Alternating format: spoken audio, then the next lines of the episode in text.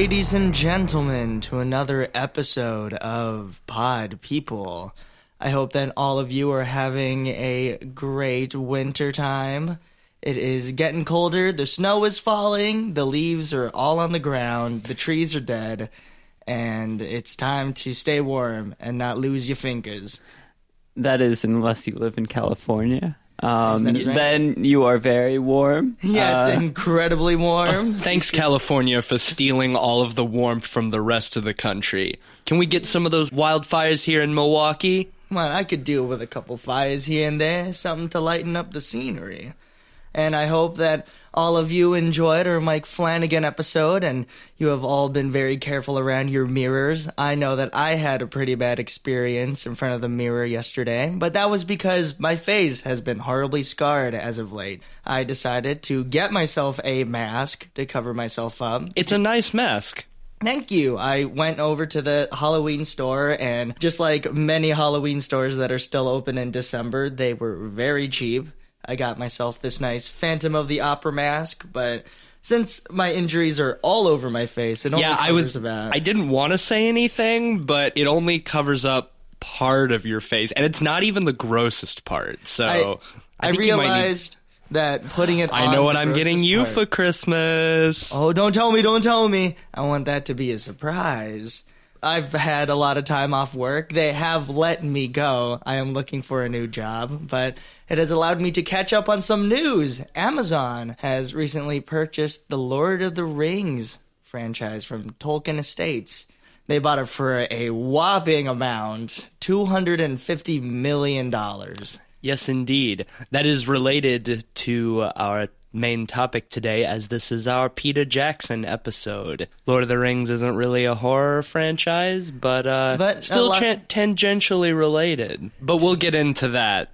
Yes, 1st Let's, uh, let's talk, about, this uh, this Amazon deal. Like you said, Eugene, um, Amazon bought the rights to a Lord of the Rings TV franchise for two hundred and fifty million dollars, which is the uh, highest amount that they have ever spent on a television series, and it's just for the rights. That's two hundred and fifty million dollars, not including any production costs whatsoever, just for the rights, which is absolute insanity. what do you think uh, their direction is going to be post Peter Jackson? Because the Peter Jackson movies are iconic, and you can't really just imitate them if you're going to do new Lord of the Rings.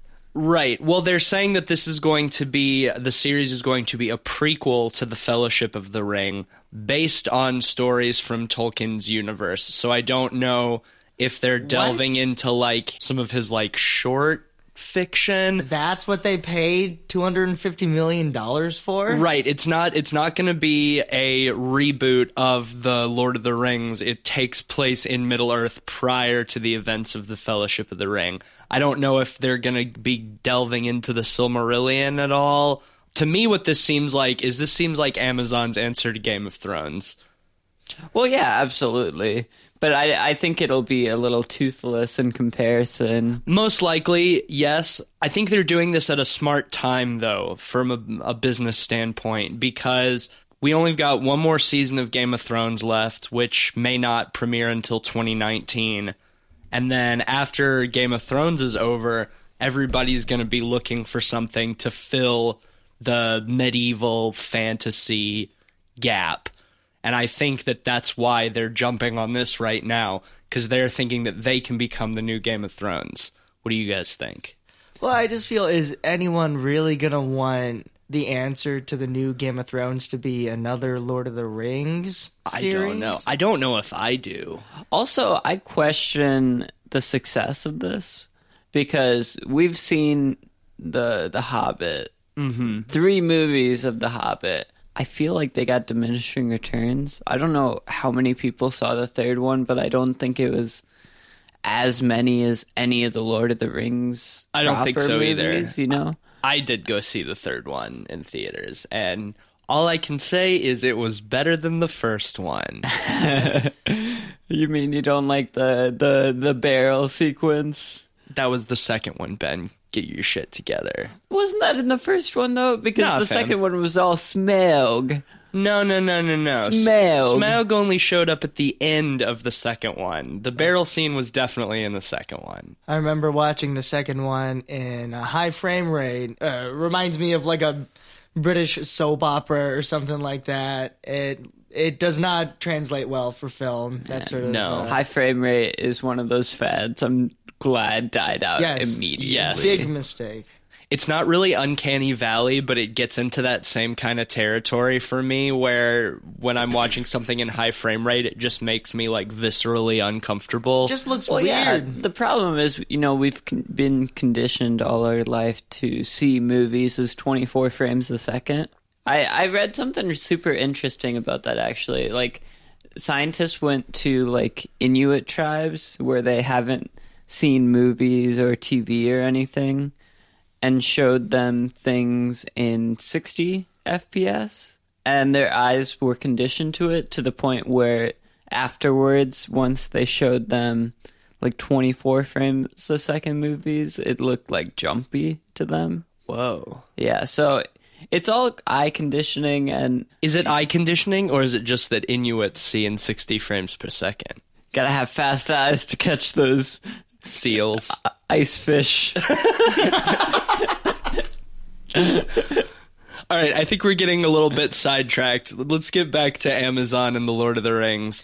It seems like this sort of medieval uh, mi- uh, fantasy mix is something that we'll get tired of by the time Game of Thrones is over. And the reason why we cared about Game of Thrones in the first place was never really about the fantasy elements. Well, no, it's it's pretty lax on the fantasy elements, at least in the first few seasons. It's more it's more like a fucking like political drama in a lot of ways. Right, and that's mm-hmm. where Just a lot set in a medieval fantasy setting. And especially if they're going to focus on characters outside of Lord of the Rings or even The Hobbit, I imagine, who's going to want to care?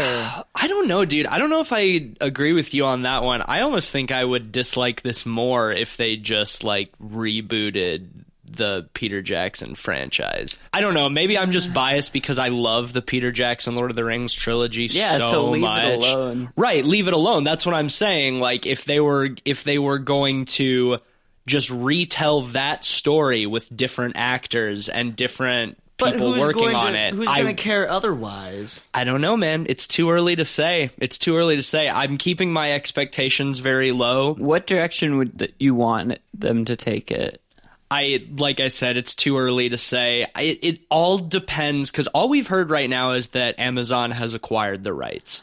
They have not begun production, as far as I know. They have not begun begun casting. They haven't even begun writing. So it all depends on who they get involved on the project. I know what I want to see. I want to see like a multi-season Tom Bombadil.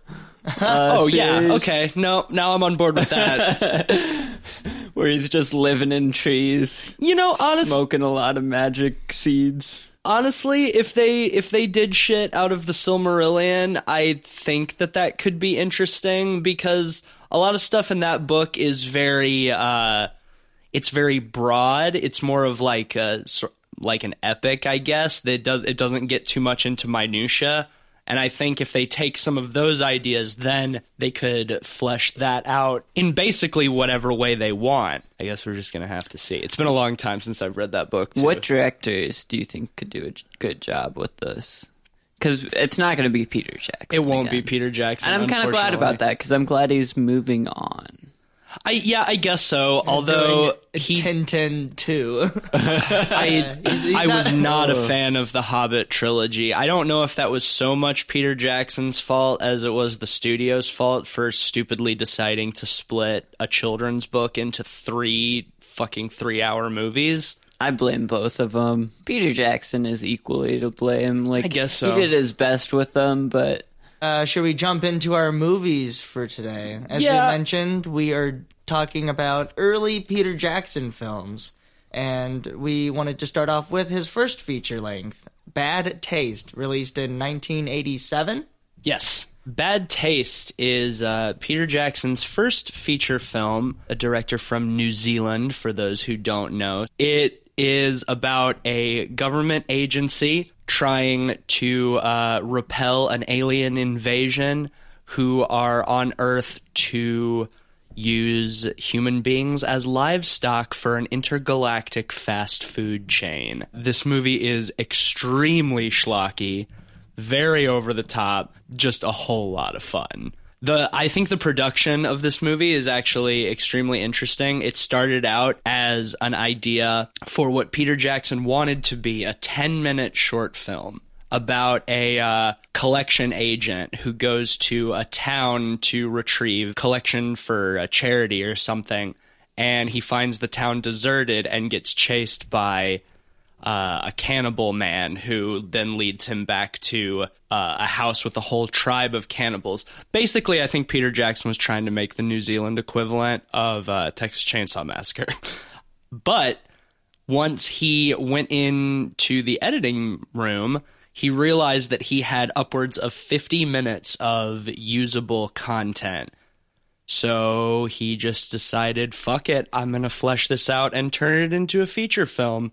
And so over the course of the next four years, he and his friends shot Bad Taste on weekends.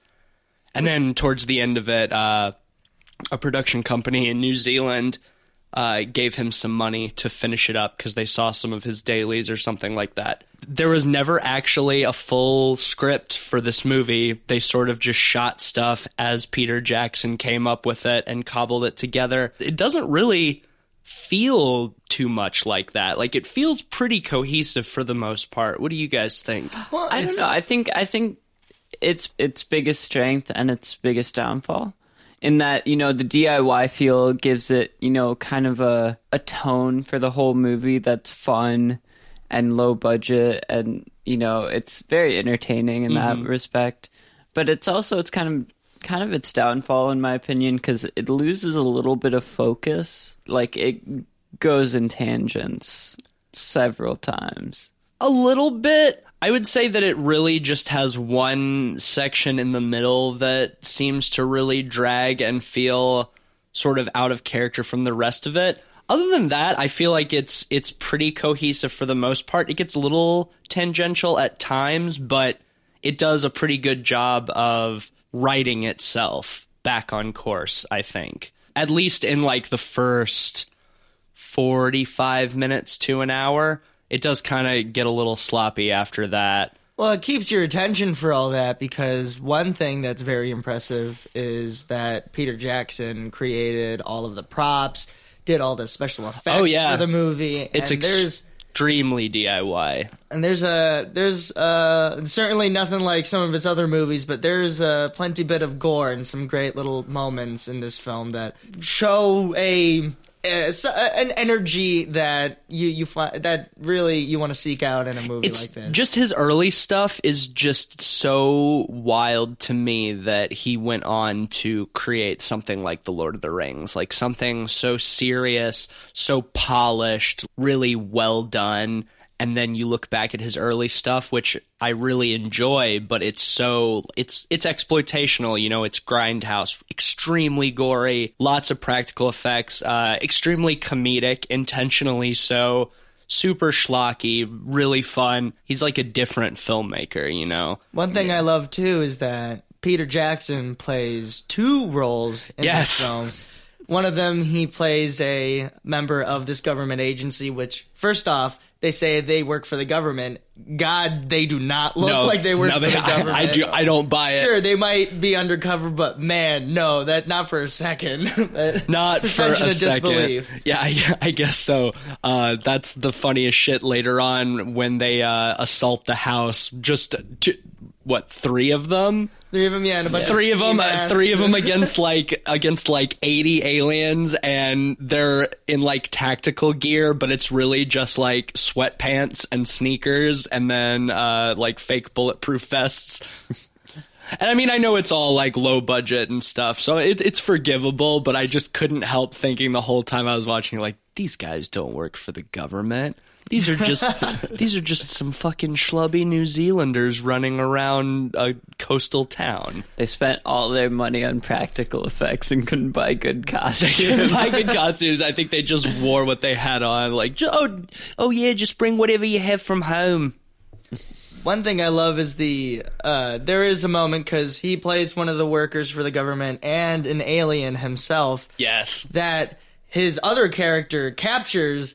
And the alien breaks free, and then They fight each other. Fight between each other, and it's all cleverly shot, so you can't see the faces of either one. If one Peter Jackson's on screen, because of course you can't have two Peter Jacksons at the same time. But it's done with such a care, and it must have taken a while to shoot. You you, you admire the amount of time that he took just to film that sequence. Him Oh, yeah. fighting himself. Oh yeah, it's great uh, because the he obviously shot all of the stuff with uh, where he's playing the alien Robert first because he's got you know he's he's a little bit more like the Peter Jackson we recognize, Yes, long hair, bushy beard. long hair, bushy beard, still very young.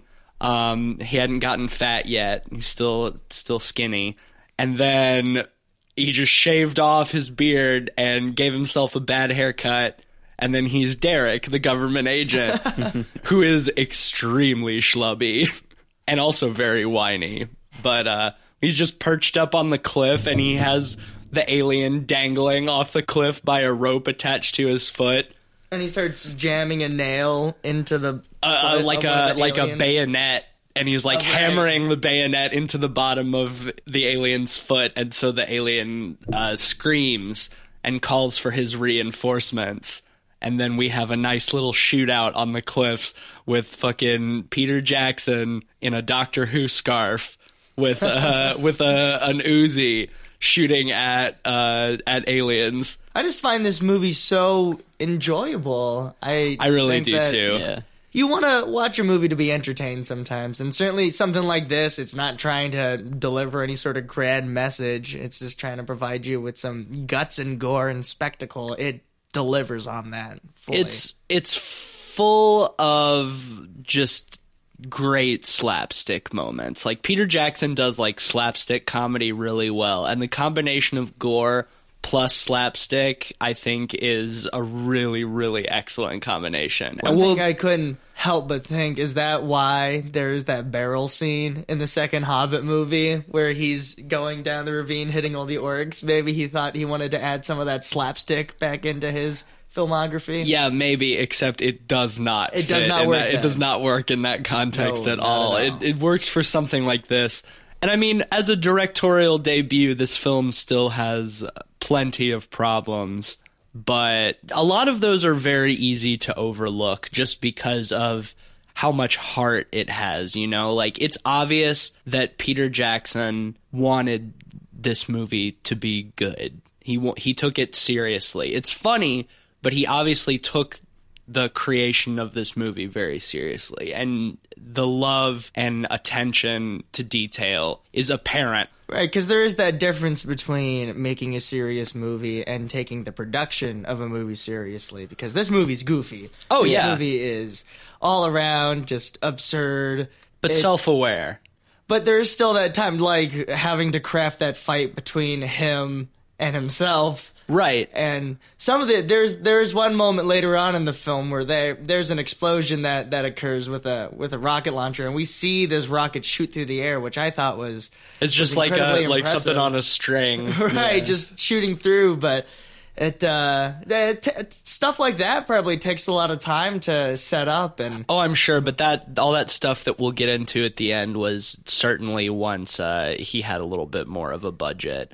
Yes, Because like he like you mentioned, he he did the majority of the effects and prop design himself. Like all of the alien costumes, he made himself. Like he he baked the the the masks in his mom's oven. Like the shape of the alien heads is bent back because that's the only way he could get them to fit in the oven. He built all of the guns himself. There's not a single prop gun in this movie that he did not build. I think most of them look pretty realistic. Yeah, I would. I think he so. did a good job.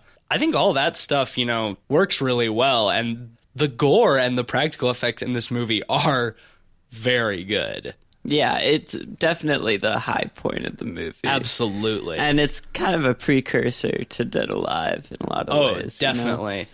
Um, what I love so much is uh, one of my favorite things in this movie is after uh, he fights with the the aliens on the cliff. Uh, Derek gets thrown from the cliffs, and we see him like splat below, and there's just blood everywhere, and we just assume he's dead. And then later, it comes back to him, and he wakes up, and we see that he just landed on a nest of seagulls who that broke his fall, and a they're the ones that splatted. like- yeah, he just he like gets up, and there's just like a pile of like maimed and dying seagulls, just like twitching. But then we see that he's not f- completely uninjured because the back of his skull has split open. And this like flap of skull keeps falling open, and his brain And keeps falling brain, out. right. and and so he has to because when it opens he starts having like seizures. So he has to find ways to keep his skull closed. So first he puts on like a top hat and then by the end he just has a belt cinched around his head. And every time his brain falls out he just keeps like stuff picking it up off the ground and stuffing it back in. And it's so gross i want to know what they what they made those brains out of it must have been like chicken livers or something. Like it's definitely like real meat. Yeah. It, it looked slimy and disgusting. And Oh yeah, it. absolutely repulsive and it's so great. And then there's that scene where an alien who has the top of his head shot off earlier is just being like eaten by the alien Peter Jackson with a spoon. He's just like scooping brain matter out of the like blown off top of this alien's head. It's so good.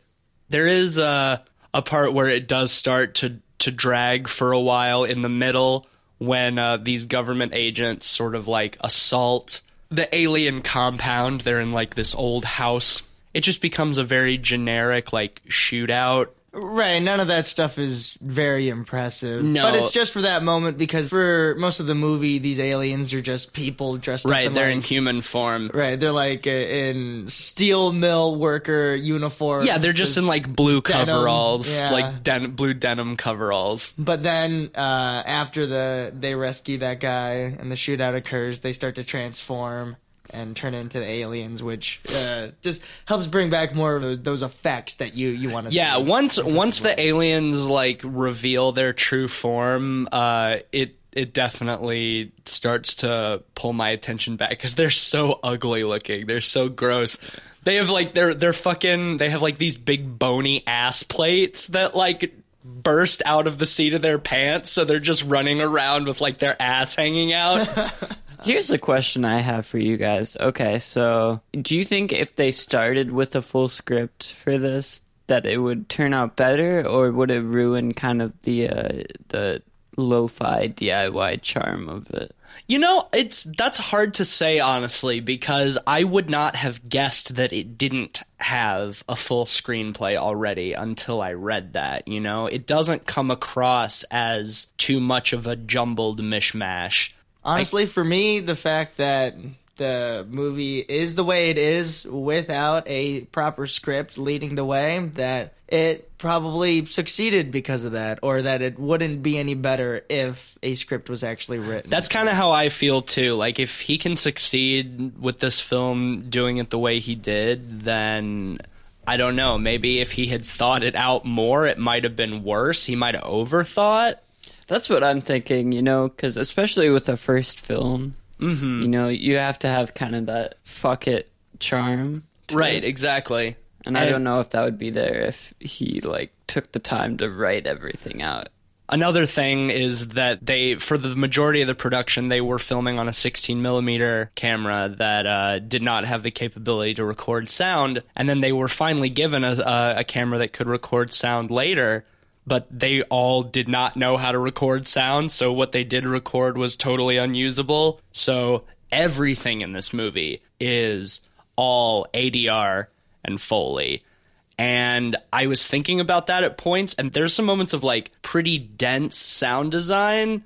And I'm just thinking about all of the work that must have gone into making all of the sound effects and like the soundscapes for this movie. From personal experience, knowing how long Foley and ADR takes, for even just like a three minute clip of a film. To do that for an entire movie that's an hour and a half long must have taken fucking forever. Yeah, the sound was kind of giving me like Giallo vibes at times. A little bit, Like, yeah. All those Italian movies where everything is ADR'd and dubbed. Right. It like a like a like a Dario Argento film Yeah. or something. Yeah. I love that stuff though. I I think the the over the top stuff really helps this movie. The editing is sloppy.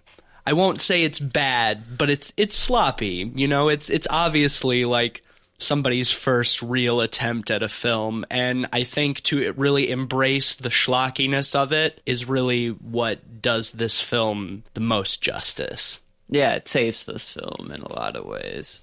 Absolutely. I do want to talk about the end of the movie. Once they escape and then one of them decides to go back and blow up the house and like the alien leader is trying to leave and he blasts off into space and it's just the house is the spaceship. It's not like the spaceship tur- or the house turns into a spaceship or there's a spaceship inside the house.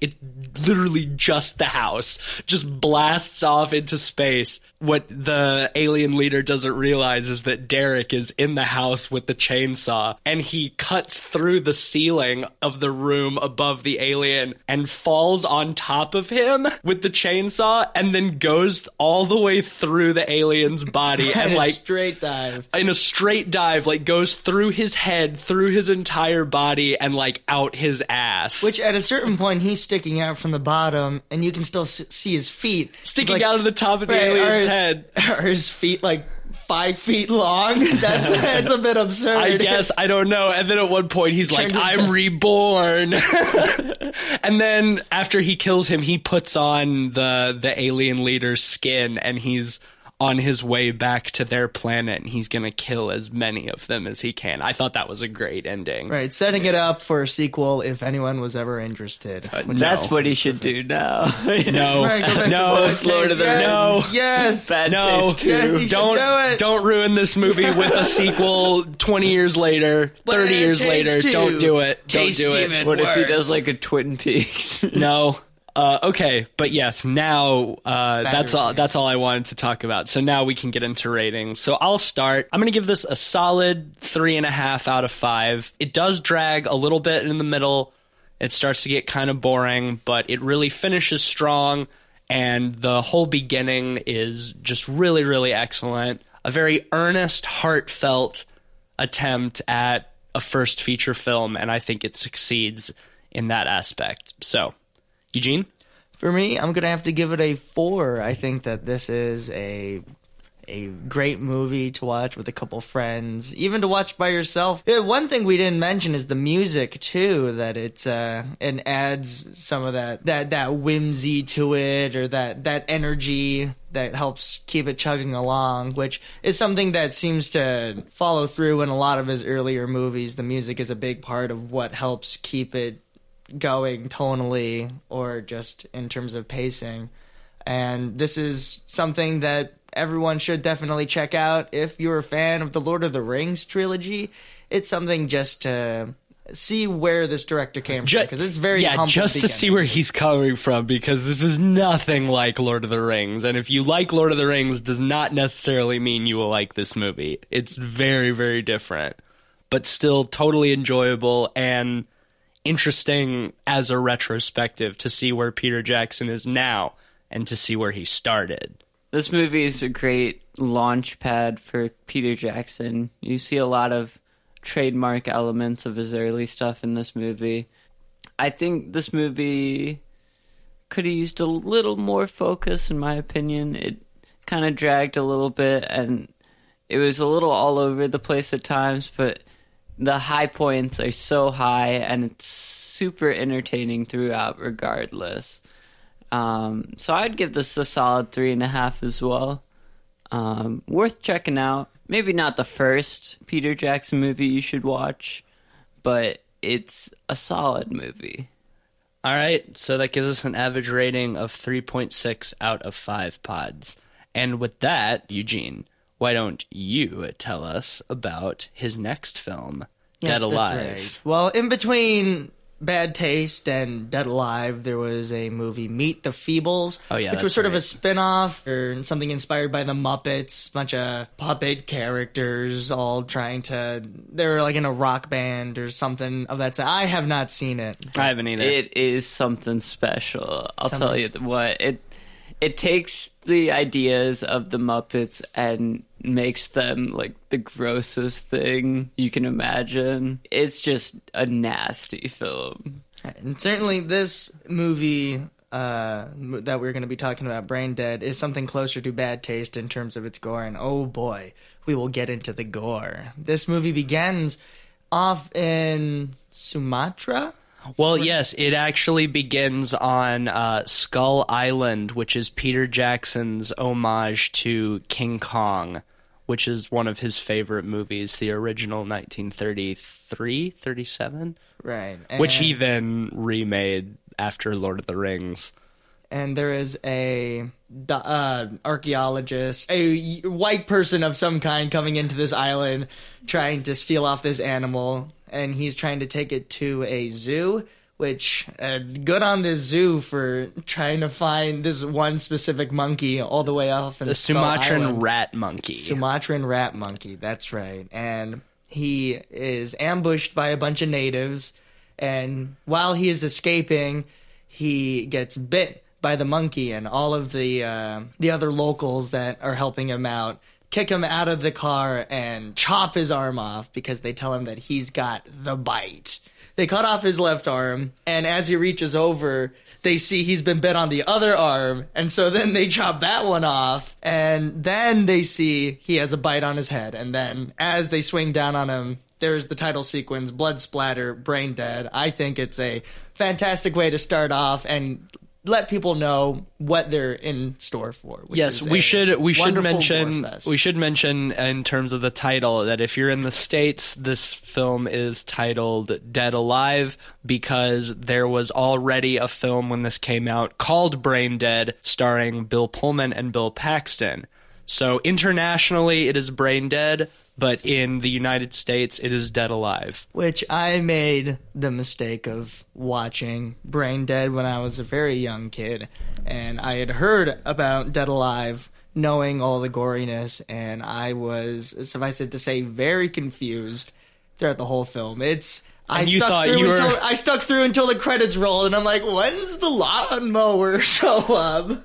So you watched the American Brain Dead thinking you were getting Dead Alive. Exactly, and I was very wrong. This Brain Dead or Dead Alive is all about a boy, a man, you could even say. A man boy. A man child uh, named Lionel, and he is that because he has a very overbearing mother who is constantly nagging at him, trying to keep him close, doesn't want him socializing with all the the little hussies in town. She's- Specifically, this this girl who works at a shop named Paquita, who uh, becomes a romantic interest of his in the film, and she is uh, she becomes infatuated by Lionel because uh, within the first five minutes of this film, she's getting a tarot card reading, which From like her grandma or something. Right, from her grandmother. One thing, this film moves at a pace which I think is is so breezy. There, this one compared to Bad Taste, this does not lag at any point to me. Absolutely. Yeah, it's.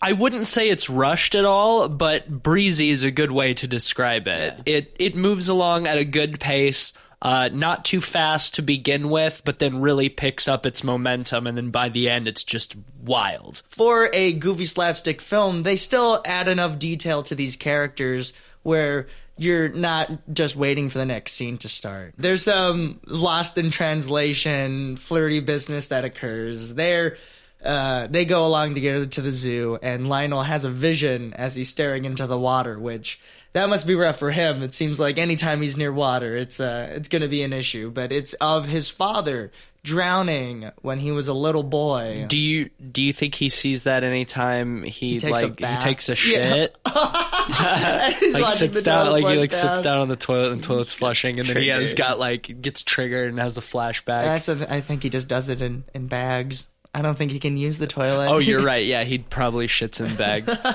But while they're at the zoo, they see what we saw in the beginning of the film, the Sumatran rat monkey. The the way they introduce it is great too. Like oh yes, they have uh the the normal monkeys like throwing apple cores at Paquita and she throws it back and suddenly the Sumatra Sumatran rat monkey like grabs one of the monkeys just, and, like, just like a massive. No, it slap. punches it. He like it like punches the monkey and kills it, and then like rips its arm off and starts eating it. Yeah. and uh, which is all done in uh, stop motion. The the Sumatran rat monkey is stop motion, which is uh, always dated, but I find incredibly entertaining. I- part of the charm for Yeah. me. I yes, think it is. and it's really like the only part in the movie where there is stop motion for the most part. Everything else is like makeup and like You get some puppet- later puppets. you get a little bit later on I think What While they're at the zoo, the mother is on their tail watching closely to see what they're doing. And while she is leaned up against a cage, she is bitten by the Sumatran rat monkey. And then that night, she begins to go through a horrible change and her body starts to decay and she turns into what could be best described as a zombie. Yeah. These are certainly different from zombies in like the Romero movies or things of that nature. Yeah, but they're definitely they're closer to like. Return of the Living Dead. They got uh, a bit of sentience. They're just uh, they're still they hunger for human flesh. All that good stuff. Good Yes. zombie action. the, this mother character is very uh psycho esque and I, I mean that is in like reference to the movie psycho like she's like uh she's like norman bates's you know overbearing mother um who uses guilt tripping to like keep her son totally under her control and that's the funniest shit in the movie too is that once she starts becoming a zombie Lionel still feels this need to take care of her. And even though she keeps like doing these horrible things and she's decaying and falling apart, he's still trying to like take care of his mom and keep the situation under control. Even after she's been declared dead and they have her funeral and everything.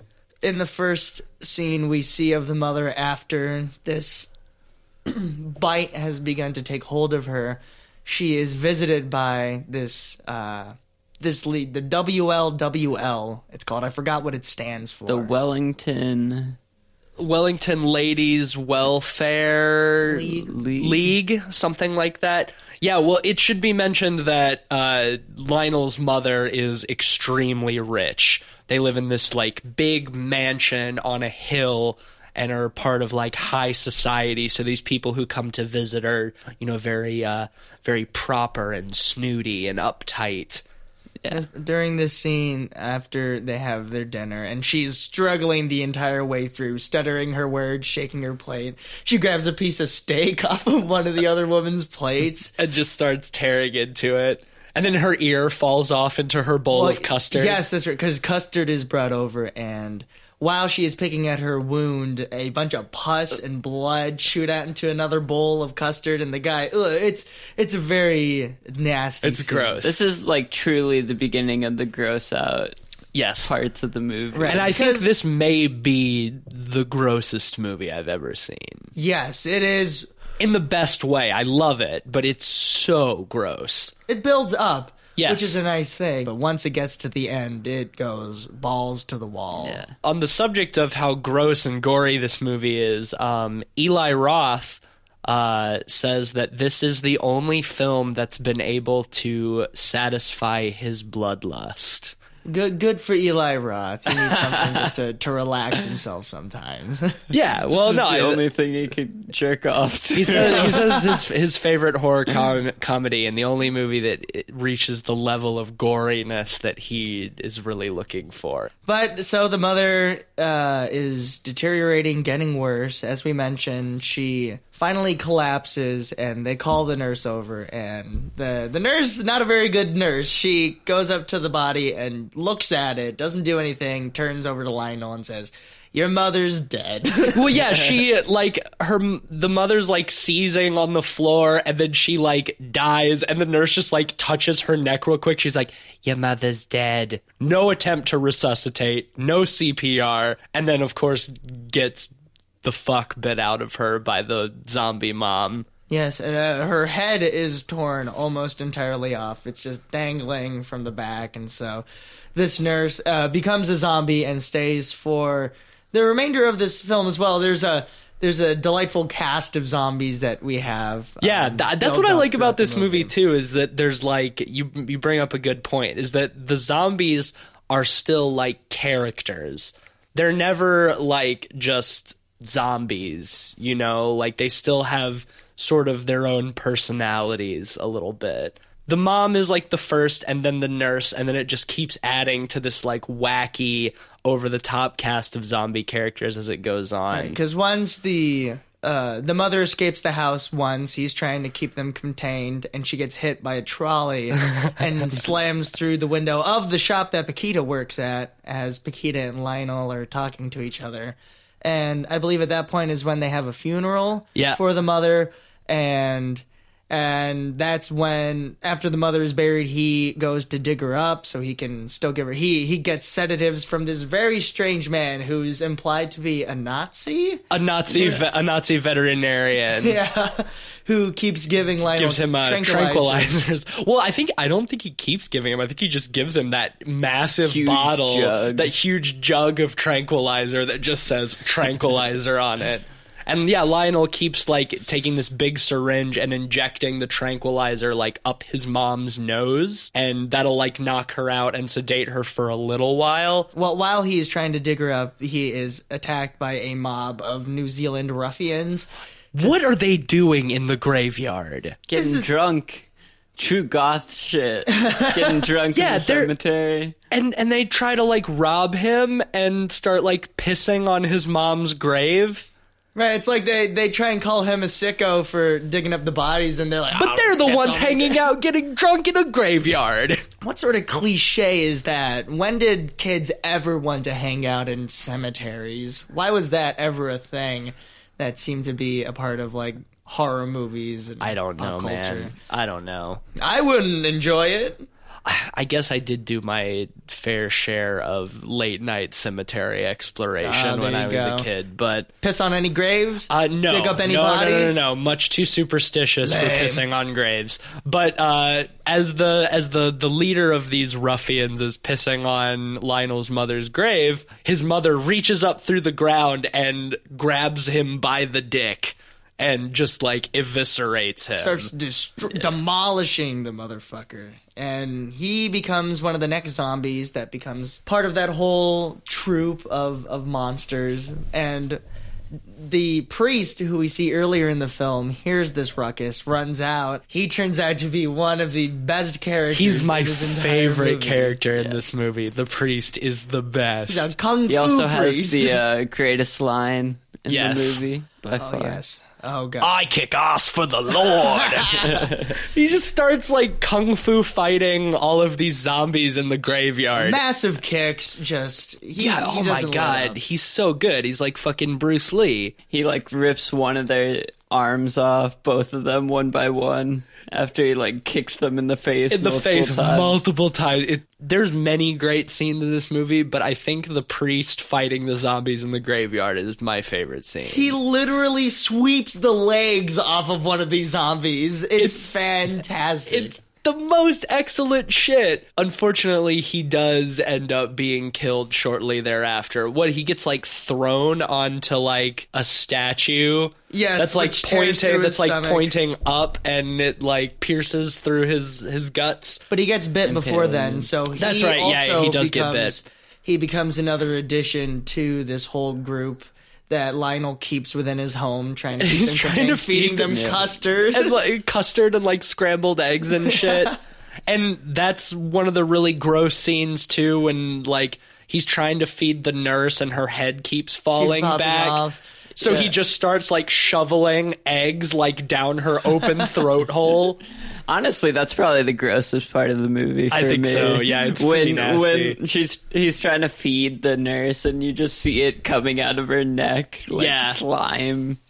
Uh, and but and then that is when the uncle, his uncle, I believe, Yes. is shown to just be this very, very pudgy sort of asshole character. He's- Nasty pervert. He's sort of feeling up, Greasy. uh, looking at Paquita, and Definitely very Harvey Weinstein. yes, yeah, Weinstein-esque. Very Weinstein esque. Fat, gross looking, greasy, sexual predator. He hits all the major check marks. And while he's at Lionel's home talking to him about how he was supposed to get inherit the house, He's trying to bully. Lionel out of his inheritance. yes, he's one of those. He's he's looking for the money, that estate, and this provides a distraction uh, for the zombies, the nurse and the priest to bang, and they bang for uh, just like a couple minutes, but then uh, sh- the woman immediately gets pregnant. Yeah, and like an hour later has a zombie baby. Yes, which Yeah. gives birth to my favorite character and one of my favorite scenes in this movie. Well, we should also also also mention that uh, the gross Harvey Weinstein uncle overhears the banging and thinks it's like a donkey porn stag film. yeah, and he's like- trying. He's like, he's like, oh, let me, let me see. it's like, no, no, no, no, no. This is the great one with the the the, whore donkey and and the, the donkey. chambermaid. Yeah, the donkey and the, chambermaid. That's right.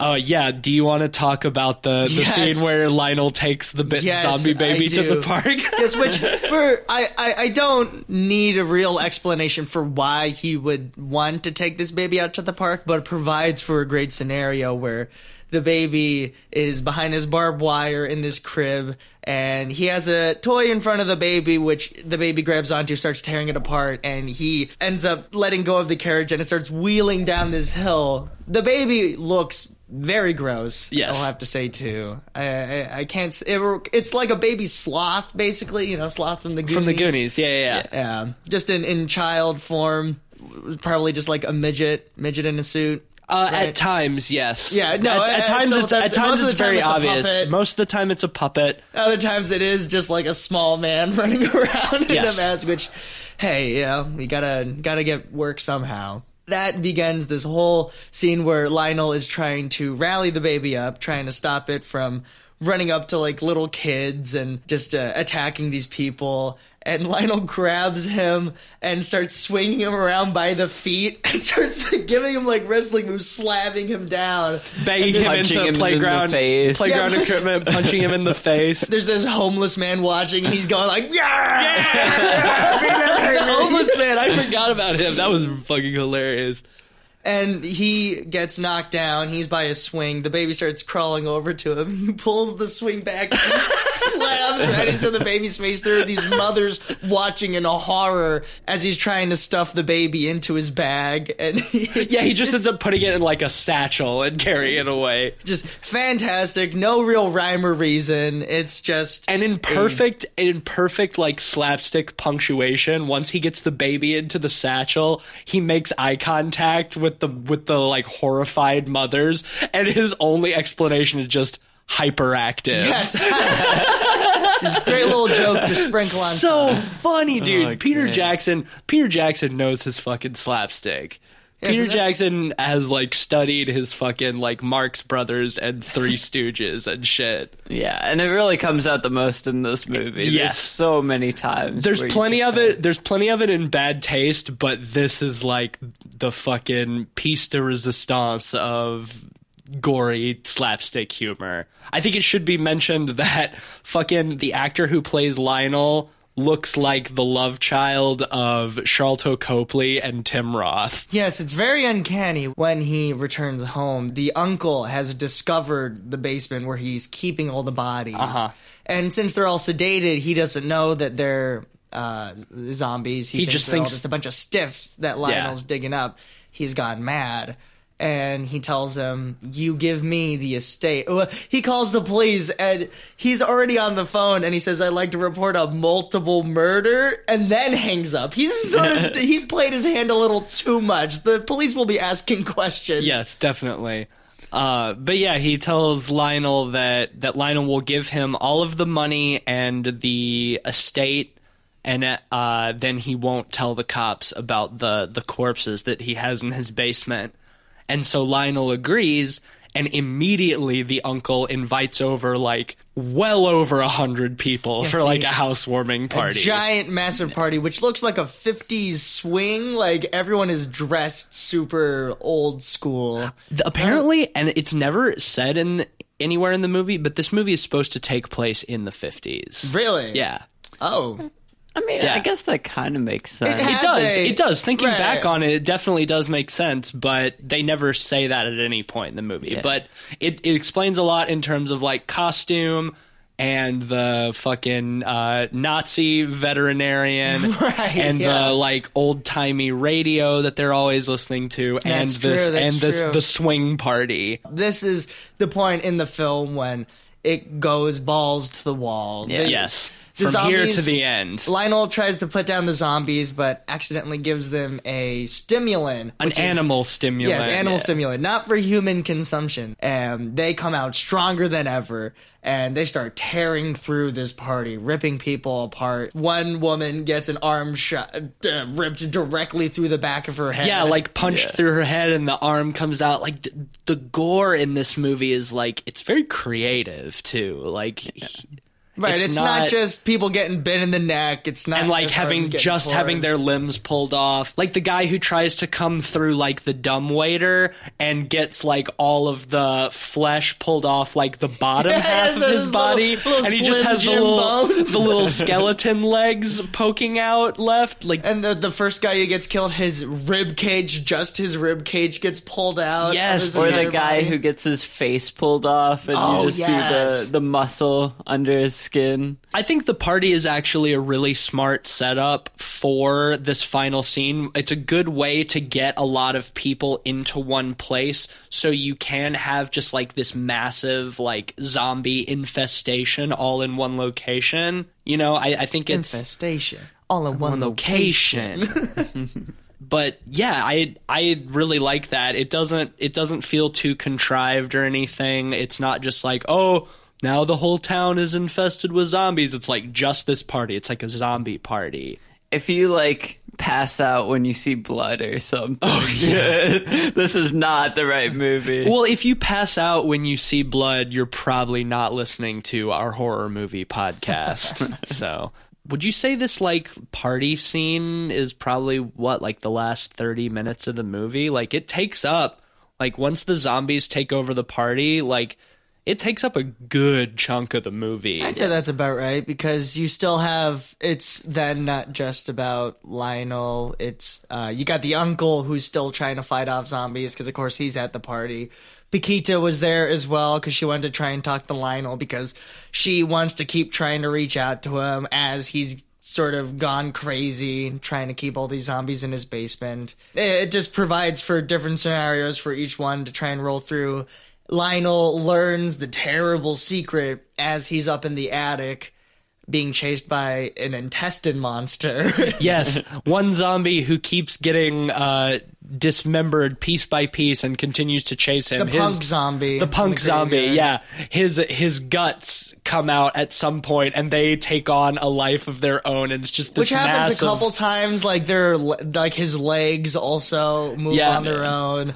Just a lot of body parts just sort of acting by themselves. My favorite part of the intestine monster is once he like gets out of the body, he like looks in the mirror. yeah, starts, it's like- glamour posing. Starts like preening. It's a very cute, very cute intestine. Yeah, monster. it is. Yeah, for for a pile of guts, intestines, and lungs and spinal cord, it, it's kind of he's kind of cute. cute, but Well, he because he's got he's got a little face. He's got a little yeah, face, he's a little face eyes, looking little- thing. Yeah, little mouth, which I'm pretty sure is the butthole. So. M- might be. Yeah. Yeah, But Lionel finds a chest up uh, in the attic filled with photos of his father with this blonde woman who is not his mother. And so we discover that the mother actually murdered the father and this woman. whose whose skeleton is also guy, in the yeah, chest. she kept in that chest. he's repressed it because Right, he he once he sees that then he has a flashback of being a little boy and sitting there watching his mother like drown these people. And he's just totally repressed it. And that is when he turns on his mother. Because throughout most of the movie he's trying to protect his uh, mother as she's turning into this creature. But this is the the point when he has that that sense of vengeance again. Right this is when he really snaps and that's when he grabs the lawnmower and we Oh, get to yes. maybe one of the most famous scenes in horror movies in general. I think any connoisseur of horror knows the Dead Alive lawnmower scene. yes which is just a a, a moment where the blood squirts and splurts everywhere on screen there's not a place in that house that isn't covered in this well it looks like tomato paste it's it's very thick I read like a that- bunch of chili I read that during that scene where he's just cutting through all of these zombies with the lawnmower, they were pumping fake blood at a rate of five gallons per second. Jesus, that is Five a lot. gallons That's so per much. second. That's a ton. Yeah. And I think the scene ends perfectly too when the lawnmower finally stops working and the zombies are coming from him and he's trying to run away and he just keeps slipping on the blood so he's like running in place and the zombies are just getting No, closer think- and closer. Doesn't that happen before?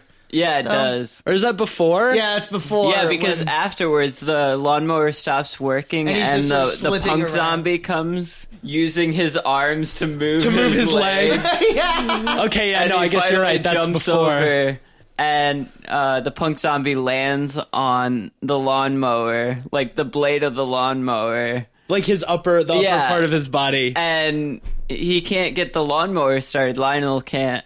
And he keeps pulling at it, and eventually it starts, and you just see the guy start spinning, on the Spinning around. lawnmower. That's right. That's right. Okay, yeah, the the running in place on blood was before that, but that part makes me laugh a lot. Like it's just Very slapstick. again one of those like super slapstick moments. He's just running in place. It's like a cartoon or something. yeah. And if that if that scene and that whole uh, event in the film with the party and the zombies wasn't enough, we finally see the mother's final form because she has not emerged yet with all the other yeah. zombies. Well, And you have the the uncle. Uncle chasing is- around the, the baby. Yeah. He keeps getting hit in the nuts like, constantly.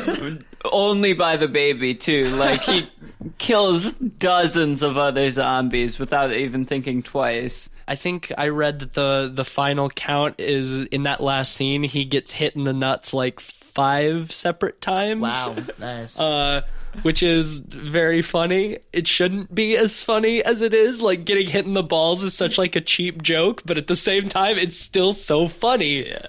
And he chases the baby down into the basement, and while he's there, we see the mother, and she is turned into a, a massive creature, probably like Yeah. ten feet tall or something Giant, like like a giant, like He- A bloated real beast. thick lady. yeah, oh yes, very thick. Ooh, Another she thick. one of the uh, practical creatures that they created. It it lumbers around, and it has a massive ass and giant, Huge, tits. giant ass, giant tits. It's it's very gross. the the thickest zombie I've ever seen. But it's impressive. It's great just after all of those those zombies and all the gore from that, then you end with this giant massive puppet that yeah, it's towers it's over like everything I else. I wonder exactly how they did it because it is very big. It's too big to be solely puppetry. I think it has to also be animatronic. In some way. I think they used Oh, some yeah. Oh, yeah. claymation and modeling as well. With Did they? It Yeah. doesn't look like it, but I guess you might be right. And it provides for a last final conflict between Lionel as he confronts his mother with the truth that she murdered his dad and has manipulated him all his life. He ends up getting caught in her her belly, almost like him returning back into. Well, yeah, her her lower body like opens, up like up a like mouth mouth. and like sucks him back into her womb.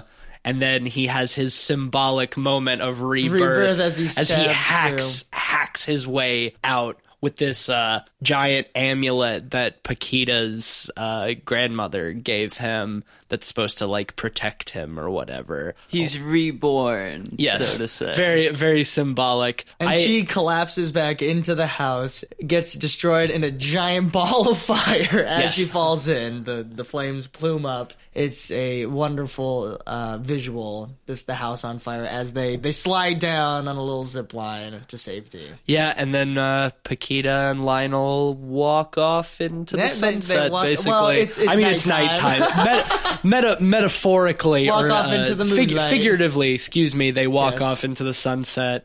and Um, the credits start to roll. This uh, has to be one of just one of my favorite uh, films that I, I remember watching this when I was a little kid, and I've loved it ever since. It's Every really, it's really so excellent. It's been, I rewatching it was great because it's been years since I've seen it before this, and uh, man, it it just hits so many high points. I will honestly say my one real problem with it is I honestly don't find Paquita's character that necessary. No, I she's just she's just a very like bubbly, uh, of romantic interest in the film. But I mean, I guess, but I don't feel like the whole romance angle really has much to do with the rest of the movie, No, aside from just showing that, like, Lionel's mother is unwilling to let him be happy with another woman because It's she's just so, uh, controlling. controlling, yeah. It's just and like possessive. For that character reason, it didn't really bother me. I, I mean, it worked with. I the suppose so. character I- development. it's not like it's not terrible, but it just like the the scenes with Lionel and Paquita when we're getting that those little like romance scenes, like just it's not bad. It just doesn't do anything for me. You know, I'm, it's not so much a complaint as it is just uh, one of the weaker moments. it, yeah, it's just movie. that's I I just don't care. You know, I want to get back to the the you know over the top gory slapstick humor like that's Right. what that's what this movie does so well and that's what I want. So for that reason, I guess let's jump into Yeah, let's just jump into it right. Um, Like- for so for that reason, I will give this a four and a half out of five. Um, I think it's just for those few moments of uh, love interest that I just don't really care about too much. That I'd take away half a star for that. Otherwise, it would be uh, a pretty perfect film, in my opinion. Uh, that was not an issue for me. I think this is a fantastic time. This is a great movie, and for me, I'm gonna have to give it a five. All right. I'm gonna give it a five too. I think this is the perfect balance between slapstick and gore.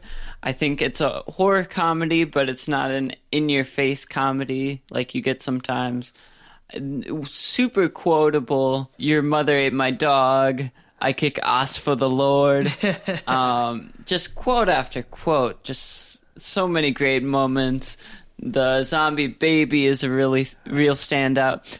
The only slight part that doesn't work for me is there's a slight drag uh, when he's putting all the zombies down in the basement um, Well, when he's giving them just- poison. That's just like a short two minutes. Yeah, and it's just a couple minutes. It doesn't even pose that much of a problem. It's still a perfect horror comedy for me. Uh, it's Yes. great. It's great. My don't get me wrong. I really still enjoy this movie greatly. Just because I took off half a half a pod for the couple little things that didn't work for me. Like this is still a great fucking time. I will never not love watching this movie, hands down. truly a Fabulous. wonderful splatter film. In terms of pure entertainment, too, Yes, I think it's the peak absolutely. of Peter oh, yeah, Jackson. oh yes. Yes, uh, the He hits his schlockiest heights, and it's excellent. All right, let's uh talk about the Frighteners next. Oh, uh, boys.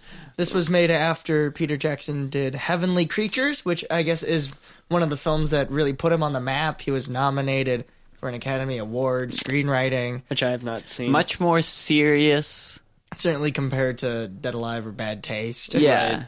But The Frighteners is all about uh, Michael J. Fox. He plays a medium named Frank Bannister who can talk to uh, apparitions that haven't gone to the other side yet. He works with a couple apparitions um, to con people into paying him to remove the ghost from their house. And he realizes that this sort of Grim Reaper ghost is killing people one after another. And so he goes out to try to solve who the Grim Reaper character is and try to stop the, the ghost from killing more. This movie, uh, made in 1996, so uh, I should emphasize very early CG uh, Yes, is this- used in this movie.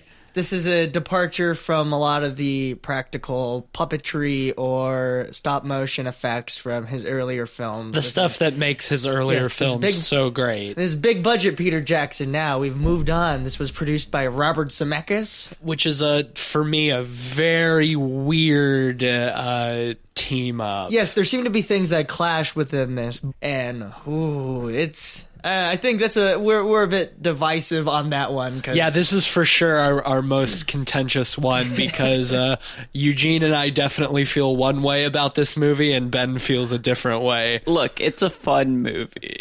like you can't deny that we had fun watching Yes, this movie. yes, we did. Yes, we did. But I think that that's because there were five of us sitting in a room. Just Doesn't that absolute, make it successful though? we weren't laughing at the intended jokes in the movie. We were laughing because it's so bad That it's good. I, mm, I, it's this. I think. I think in order to get enjoyment out of this movie, uh, you have to be one of two things, or a combination of the two. Uh, one, drunk, or B, with a bunch of your friends, or drunk and with a bunch of your friends. I I did enjoy our experience watching this movie, but if I had to sit and watch it by myself with nobody around to listen to my witty criticisms and listen to the witty criticisms of others, I don't think I think I would have had a, a hard time sitting through this movie. It's such schlock that it it's successful in my opinion because it's so funny. And you know, even if you're not watching it alone and that's the only reason it becomes good, that doesn't mean it's bad. I mean, there's plenty uh. of l- look at most action movies. Most fun action movies are not nearly as good if you watch them alone. If you watch them with groups or drunk, Well, they're yeah, that's- great. And that's why- this kind of falls into that same territory. That's why where- I only watch those movies with people or drunk. yeah. Th- that doesn't make those movies bad though. Well, here's It- the the it- problem that lies with the film for me is that with Bad Taste and Dead Alive, they were still pretty low budget movies, and so there's this earnest quality to him. It's the same thing. And very self-aware. This movie did not feel as much self-aware as those uh, as the last two we've talked It's about. It's the same difference between, as we've mentioned, Thanksgiving and Thanksgiving 3, where it seems, well, with this, it's the Hollywood influence that really seems to damage it because it could have gone further. Michael J. Fox being a con man who can actually talk to spirits is something that they don't dive into very much because they're also tackling this spirit killing people, him trying to solve that, and it doesn't find a great middle ground between the absurdity of yeah, because these ghost characters are also really damn goofy. They are the comic relief, Yes, to Michael J. Fox's character. They introduce Michael J. Fox's character where he's driving drunk like a piece of shit, almost drives straight into a Mack truck, pulls away at the last second, and just drives into this dude's like lawn. Was are we sure he was drunk though? Because at that time, yes, it seems like he's drunk, but throughout the rest of the movie, even when he's not drunk, he's still the worst driver on the face of the planet. He just seems like a bad. Which uh, uh, a thing about his character, he can see spirits because he got into a car accident with his wife.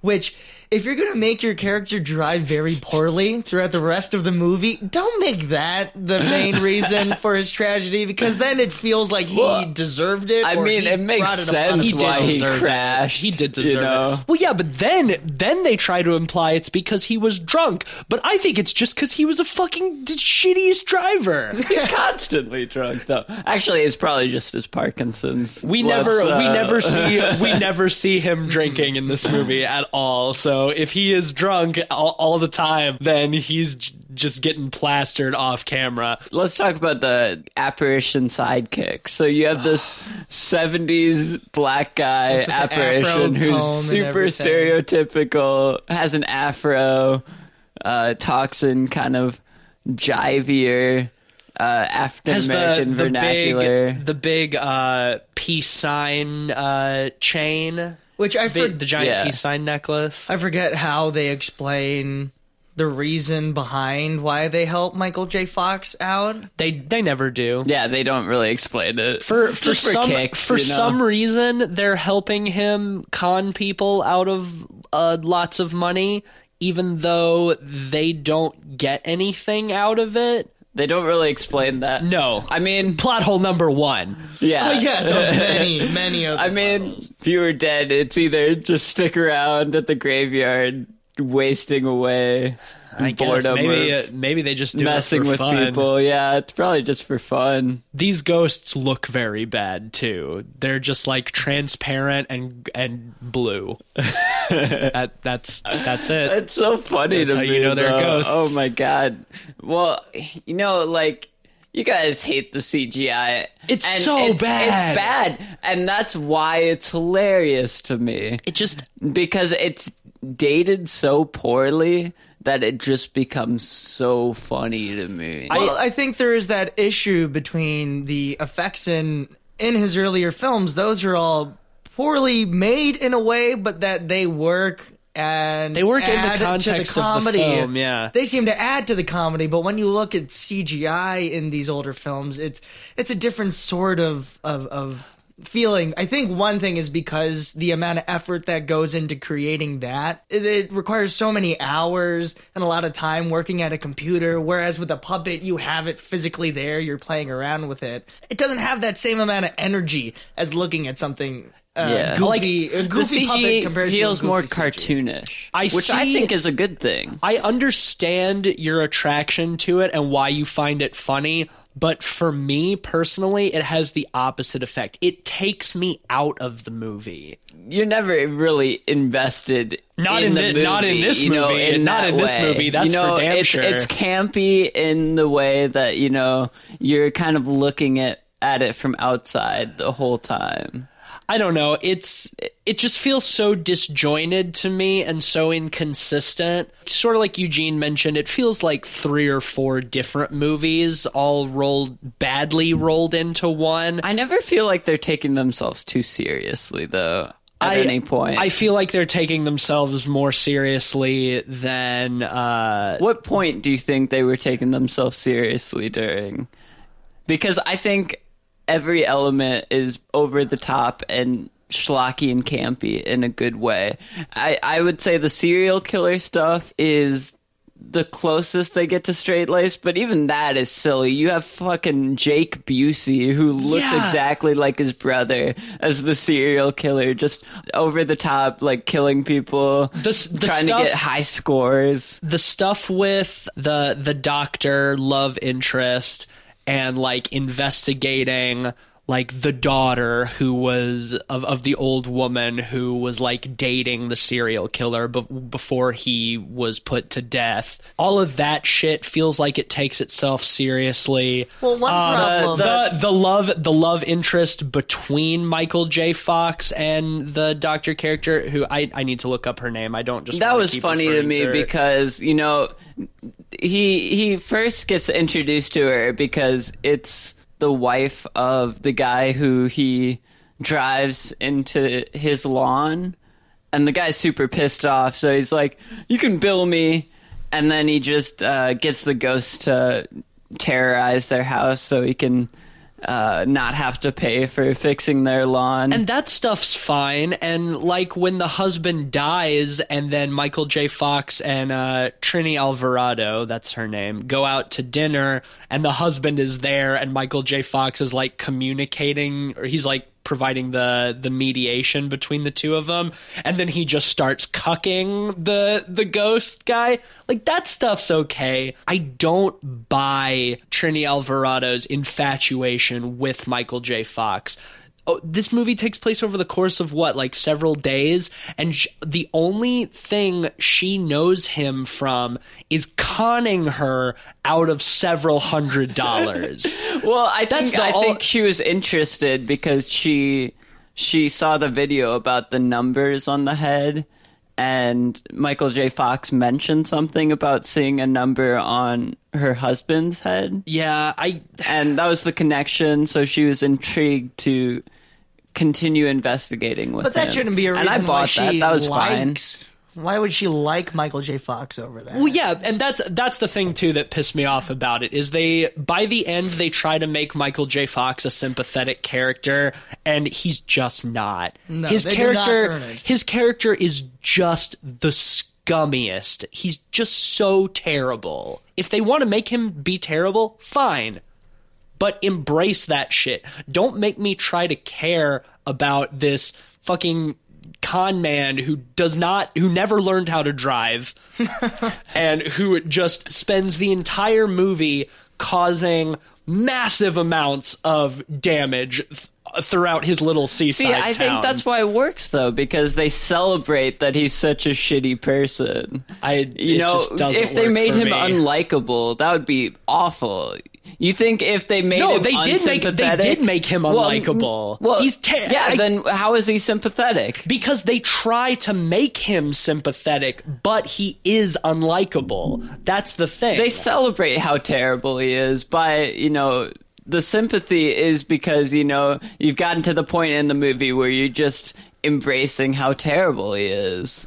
Well, that's not the point. It's not like he gets worse as the movie goes. He's just sort of a bad person who never has a redeeming moment. And yeah, so that's when that's you hit they- the nail on the head. When they get to that point, because uh, at some point in the film, he realizes the only way he can try and fight this spirit is to die for a little bit. There's no redeeming moments in how he's trying to stop the Jake Busey character from killing dozens more people. I well, don't no, think because so. there's that that problem where again, it's it's not that things might That's be in taken service of too the plot. It's that I mean, everything in a movie is fucking in service of the plot. That's not though. true. That's absolutely not true. It true. just feels like some it's- things are in service of character development, some things are in service of plot development. He tries to stop the the ghost of the serial killer because that's what the plot needs him to do, not because that has something to do with I his think it works for both, though. I disagree. Because their way of trying to make you care is that you find out the ghost killed his wife in that car accident. And so he has that sense of He was also wanting to- driving like a piece of shit. Yeah. right. But we see that it what that wasn't the thing that killed the wife. It was the the spirit going after them. So Yeah, so he had his and- own motivation. Uh, right, but it's it's know. weak motivation. It's not, and my feeling is not that things are taken too seriously. It's that things are just done poorly, and I don't feel like anything truly has enough of an effect for me to call it funny or It's too enough to- it's too inconsistent. See, Some- what I don't understand is, you, you know, you guys say it's not funny, yet we laughed at this movie more than we did at Bad Taste. Well, because this is something I was trying to explain with Matisse earlier after we were, had watched the films. It's that with Dead Alive and Bad Taste, I could have a great time watching those movies, and I don't feel like I'm laughing at the film. I'm not laughing at any poor choices, any poor decision making. I'm not not not like the room where that's funny because of all the poor choices that went into it that's a whole different level. With this, I don't enjoy the mistakes that they made, and I feel like the only reason we laughed was because of all the mistakes rather than anything. I wouldn't I wouldn't have laughed at most of that stuff if I had been watching it by myself. That's I the, won't- that's the thing. It I was won't call this like a a laborious viewing experience. I mean, No. it certainly would be a lot harder to sit through if we were watching it. If I was watching it on my own, but it was it was the sense of camaraderie that we had that made it entertaining for me. I genuinely believe that if I didn't watch it in the setting I did, I don't think I would have laughed at all. I That's don't why think I would it's have laughed at all. arguably a perfect midnight movie, though. It's Yeah. because it works with crowds. You think at a theater with a bunch of other people, it would be a bad movie? No, it'd be awesome because you have that camaraderie, and that's why it's effective. Because you can't, because you shouldn't talk in a theater while you're I know, but movie, you're all but- laughing at the ridiculousness of Uh, the schlocky over the top elements. if if we want to talk about sh- the the schlocky over the top stuff that did work in this movie, let's talk about Jeffrey Combs' character because he was by far the highlight. Yeah, his character He's, is amazing. he's the best, and I and I think I know why too. My big problem with this movie is, as I've mentioned before, the inconsistency, and it's because some of it feels very Robert Zemeckis. He was only the executive producer, but his fingerprints are all over it. Some of it feels very Robert Zemeckis comedic.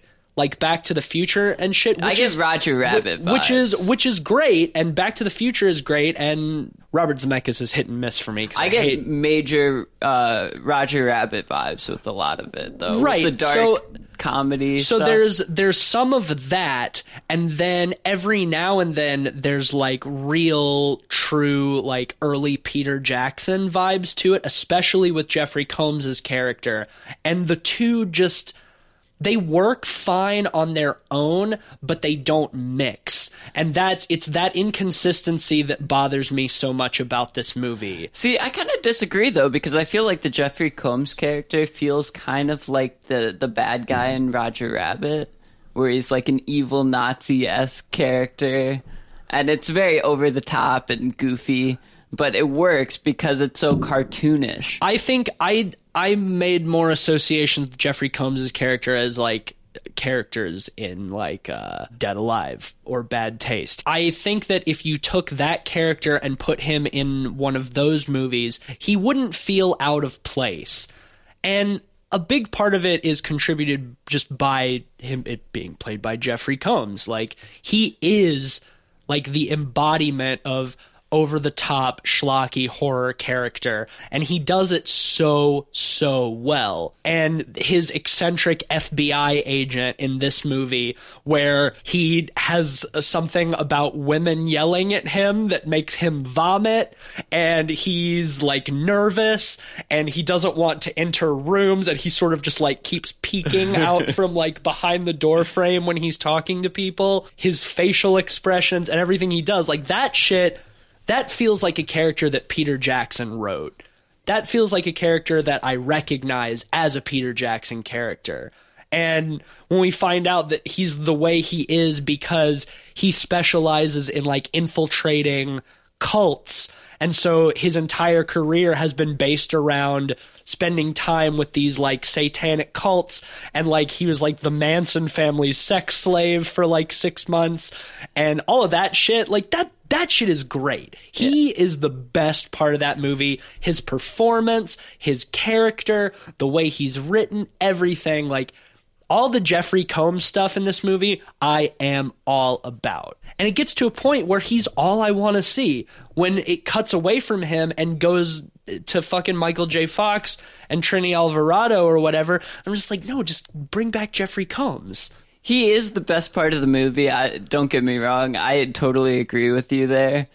I I think having him emphasized much more than he would would kind of take away from the charm of the character because I think it works so well because he doesn't overstay his welcome in the movie. He he's punctuating the movie with these hilarious parts. I guess, but he does such a good job that it makes all of the rest of the parts so lackluster for me. It doesn't even necessarily need to be more of him specifically, but if the rest of the movie would take the same kind of tone as Jeffrey Combs's character, then I think it would be a lot more successful. And also, this is kind of off topic. I fucking hate the score of this movie. I hate the music. The in this Danny movie. Elfman The Danny. Elfman. And Danny Elfman has his place, but he is he does so much Mickey Mousing in all of his movies. But in this one, if for some reason, it was really, really grating for me. For something like Home Alone, it works okay. But I felt that it sort of went along the same lines of the soundtracks and scores in Dead Alive or Bad Taste. I didn't find it too. Yeah, honestly, place. like I, I feel I- like it emphasized the breakneck pace and the sheer fever dream feel of the movie that it kind of worked. I think there's I think there was too much of it though. There was it I mean there's basically continuous music for the entire film. And it got to the point where the few moments of silence where there is no music um like were were noticeable to me because I was so used to this Danny Elfman Mickey Mousing all the way through the film.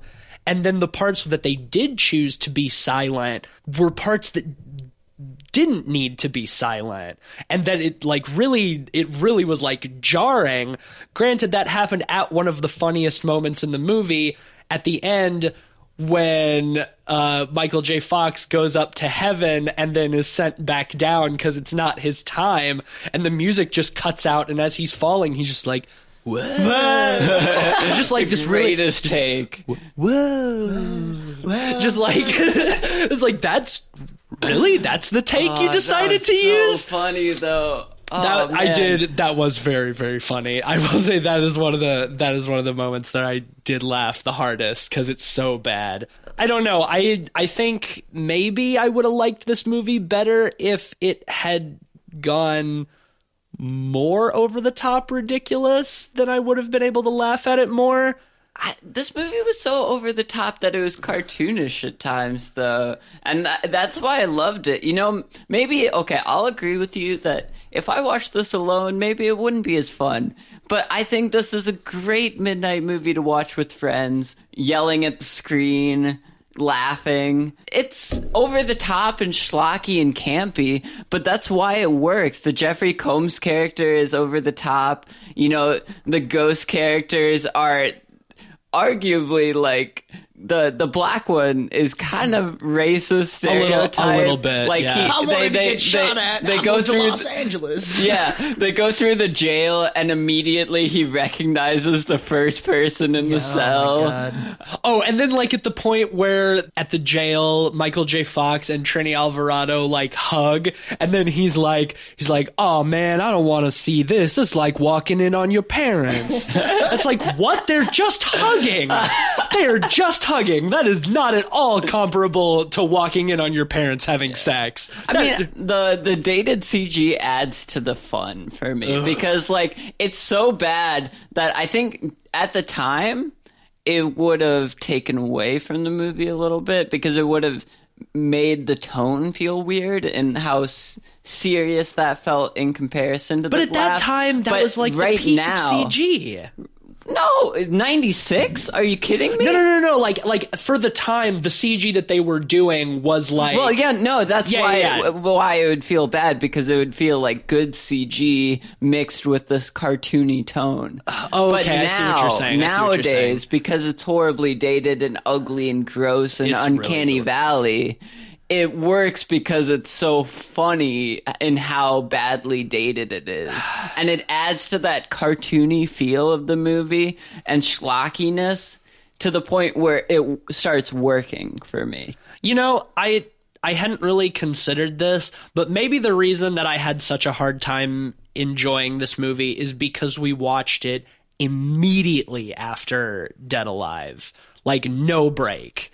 Yeah, I mean, it's it's hard to compare the two. Yeah. It definitely is because Dead Alive is so out there and over the top in its gore and its slapstick that you know it's different vibes. You know, both of them are cartoony, but, I would say totally they're in different ways. different ways. I think, like I said earlier, I agree that Robert Zemeckis' fingerprints are on this, but I would say it's like Roger Rabbit fingerprints. You know, I think it was around the same time he did Roger Rabbit. I think so. I think so. And I was not really thinking about Roger Rabbit when we were watching this, but you are right. And I just think that that clashes with Peter Jackson's whole thing. I, I've said it before, and I'll say it again. It's How just so though? It's just, because it, uh, Peter Jackson's early stuff is super cartoony too, super slapstick. maybe it's because this was what like a PG thirteen rated No, it movie. rated Was it R? But it doesn't have like it doesn't have the same kind of Were you missing the gore? I was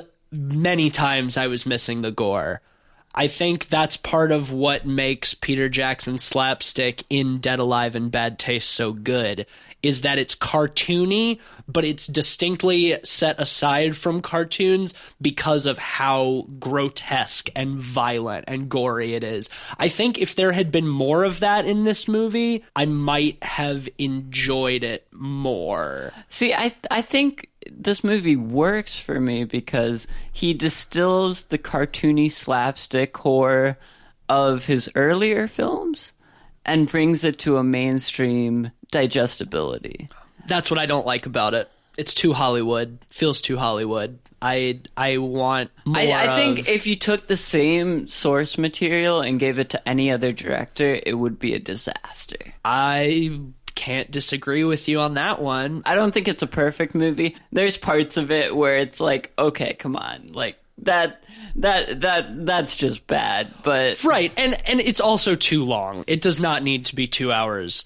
I I remember at one point when we paused it last night, and Eugene and I both had this moment of, oh my god, there's 35 minutes left in this movie. Yeah. like even even as much as I was laughing and enjoying roasting it, like at that point I thought surely like this is the wrap up of the movie. Which I will admit, they still do stuff in that 35 minutes that keep the movie going. It doesn't all just slow down. Both his earlier films, they're pretty short. There's They- they plenty there's plenty of fat that could have been trimmed out of Yes. this movie. It still feels like a breakneck pace fever dream, though. I can't think of particular moments where like the the craziness, insanity goes down, and you get a little pause. I think I think there's definitely a lull after uh, Michael J. Fox takes the the ghost guns and uh, shoots up the Grim Reaper, only to discover that it was the ghost of the the serial killer from the town or whatever. That was when we paused and we're like, wait, this movie's not almost over? Because it, feels like a resolution at that point, and there definitely is a lull. And I thought, like, okay, this is the wrap up, this is the falling action, we're gonna get the credits. And then it does pick up again for the real finale, but there's definitely a lull right there. I think there's definitely a lull. The ghost logic is super weird to me. Yeah, it too. doesn't make any sense. The Ghosts Grim can kill each like, other. Slices one of the ghosts in half. Several Yet, ghosts he uh, kills. When they go into the cemetery, uh, one of the biggest characters, standout performances too, is uh, R. Lee Ermey. Uh, he basically reprises his role as the drill sergeant Yes. from Full Metal Jacket. It is They the got same them. character with a different name. It's Yeah. exactly the same. Yeah, it's exactly the same. Same style too. He's dressed in the same costume. He's pretty wearing the same outfit. Yeah. Um, but he like shapeshifts and at a point he has like big uh, machine guns in both hands and is shooting at people and like he doesn't kill anyone with those machine guns. No, but, But- then Michael J. Fox takes those machine guns and shoots up the at the time we think the Grim Reaper, and yeah, the the ghost logic doesn't make any sense. This is full of plot holes, full of fucking plot holes. Which I mean, in a, I'm in not a more really- serious movie, I would care about that. I'm not really looking for plot consistency in this Yeah. movie. I am. I'm. I You shouldn't must be say. going into this movie looking for any sort of intelligent plot. Oh, but even then, uh, with his earlier films, and I hate to keep going back to them, but I think they're just still so well constructed. Even with bad taste, the fact that there wasn't a script, why, as an audience, should we be okay with laziness and no actual effort put into trying to tell a cohesive story? Why should we just have to There's accept plenty this? of plot holes in both Bad Taste and Dead Alive, though. Come on. Like, Dead Alive, for example, the guy who's bringing back the Sumatran rat monkey is killed immediately. How does how do they bring the Sumatran rat monkey? Well, because he show has, he that has scene yeah they where they sell the monkey. he has people helping him the the locals who helped him capture it and they still want their money so they take it to the Okay, airfield yeah. and and you don't back. have any inconsistencies that betray the film not like this it's like with when we find out that the grim reaper character is actually jake busey we think he's able to kill the ghost he murders beforehand because he because he's the grim reaper. But then he just turns out to be another spirit and they don't really explain why he was able to do it then because we see there's he has an old cowboy ghost that's shooting off bullets hits one of his pal ghosts in the head and he's still fine yeah and that's true so why why does Jake Busey's ghost end up causing mortal damage to these ghosts? and what happens to a ghost when it's killed well, I guess they just they go up to heaven. Or the other side or whatever. I- yeah. Right. Um, I want to mention the greatest line in the movie. Uh, Okay. comes from Jeffrey Combs. Um, what is it? With the the Uzi line. Oh yeah uh fucking Michael J. Fox calls Jeffrey Combs an asshole, to which Jeffrey Combs replies, "Yes, I'm an asshole with an Uzi." and he just pulls an Uzi out from under his coat shoots him up in the side, and Michael J. Fox survives it. But it's like he gets, you know, a couple bullets shot into him. Yeah. Well, he dies, and then Well, yeah, he gets sent yes, back from right. heaven. That's when uh, he goes up to see his wife, and she's like, "It's not your time yet," and then go fuck him. other women. And he's like, "Whoa, well, yeah, that's another thing too." And I know I brought this up when we were watching it. Is Michael J. Fox knows that his dead wife is waiting for him in heaven and watching him, and still immediately, as soon as he is brought back to life, Hey man, he starts he got fucking the hall Trini pass. Alvarado. He got the hall pass That's from true. his She wife said there. now it's time to start living. So Yeah. he was gonna. He Oh, okay, that's the hall. That's Yeah, the hall yeah, pass. that's That's the the hall hall pass. pass. All right. Well, do you think we should just move into ratings? Yeah. yeah. I think, I think we've, we've- Yeah. we've explained our positions on this movie enough. For me, the charm of Peter Jackson's earlier films is lost a lot because of this. It feels honestly more like a mediocre Hollywood production to me than it does a Peter Jackson film with an increased budget. A, I won't say that it's a movie without any positive qualities because there are fun moments to it. There's it- stuff to be gained, sure. yeah, but certainly compared to his other films, it is hard to put it at the top of the list. So for me, I think I'm gonna have to give it a two and a half out of five pots. Yeah, I understand where you're coming from, Ben, and I understand your arguments about why it works for you, but for a lot of those reasons, it just doesn't work for me. And I think Eugene hit the nail on the head. The charm of movies like Bad Taste and Dead Alive is just kind of it's just lacking. It's just not there. It starts to come back a little bit with Jeffrey Combs, but then it's sort of wrenched away again. And so there is stuff to be gained and if you watch this with a group of friends or turn it into a drinking game, this would make an excellent drinking game movie. I do truly believe that. Then yeah, you can probably have a good time with it.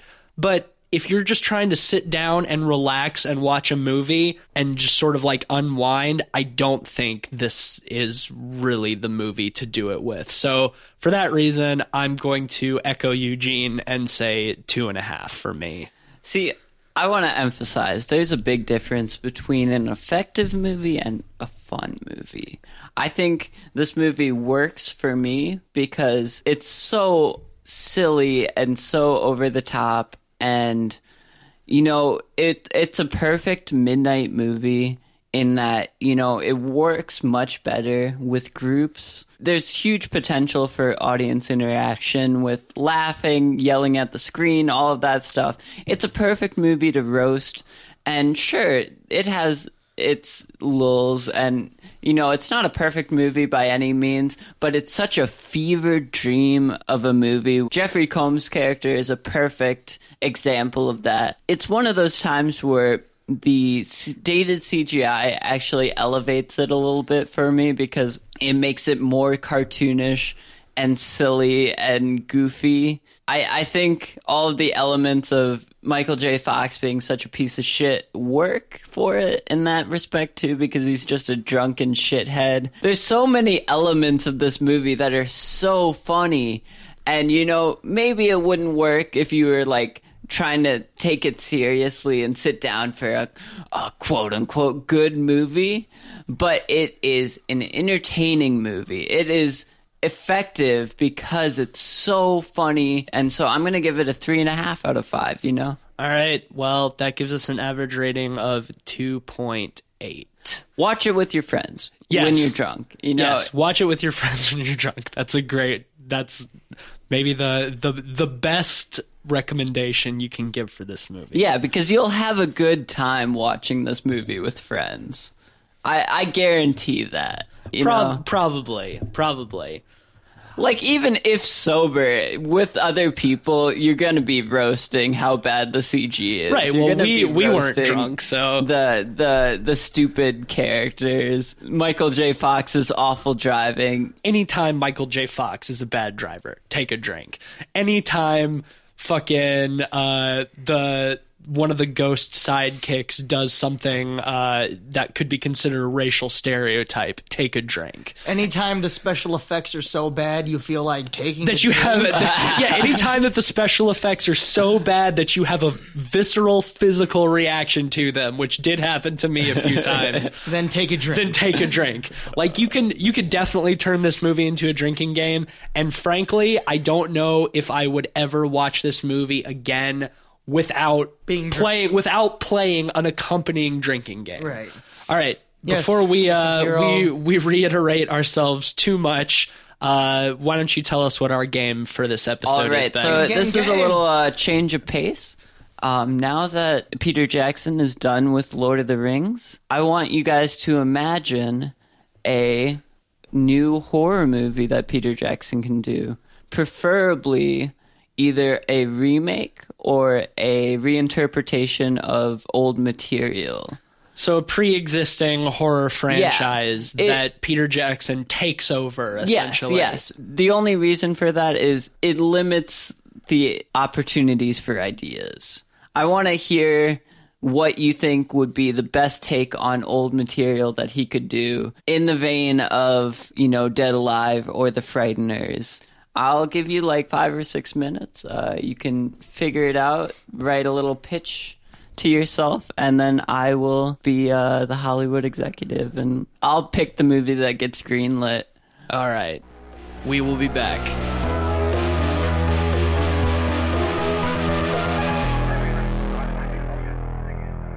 All right, we're back. Uh, since Eugene won last week's game, I will let Matisse choose whether he wants to pitch first or second. Well, I feel like every time I do that, I always end up pitching second. So this time, I'm going to pitch first. All right. Because I had a really brilliant idea, Mr. Weinstein.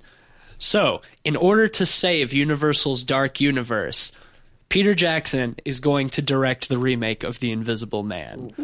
Still starring Johnny Depp, though.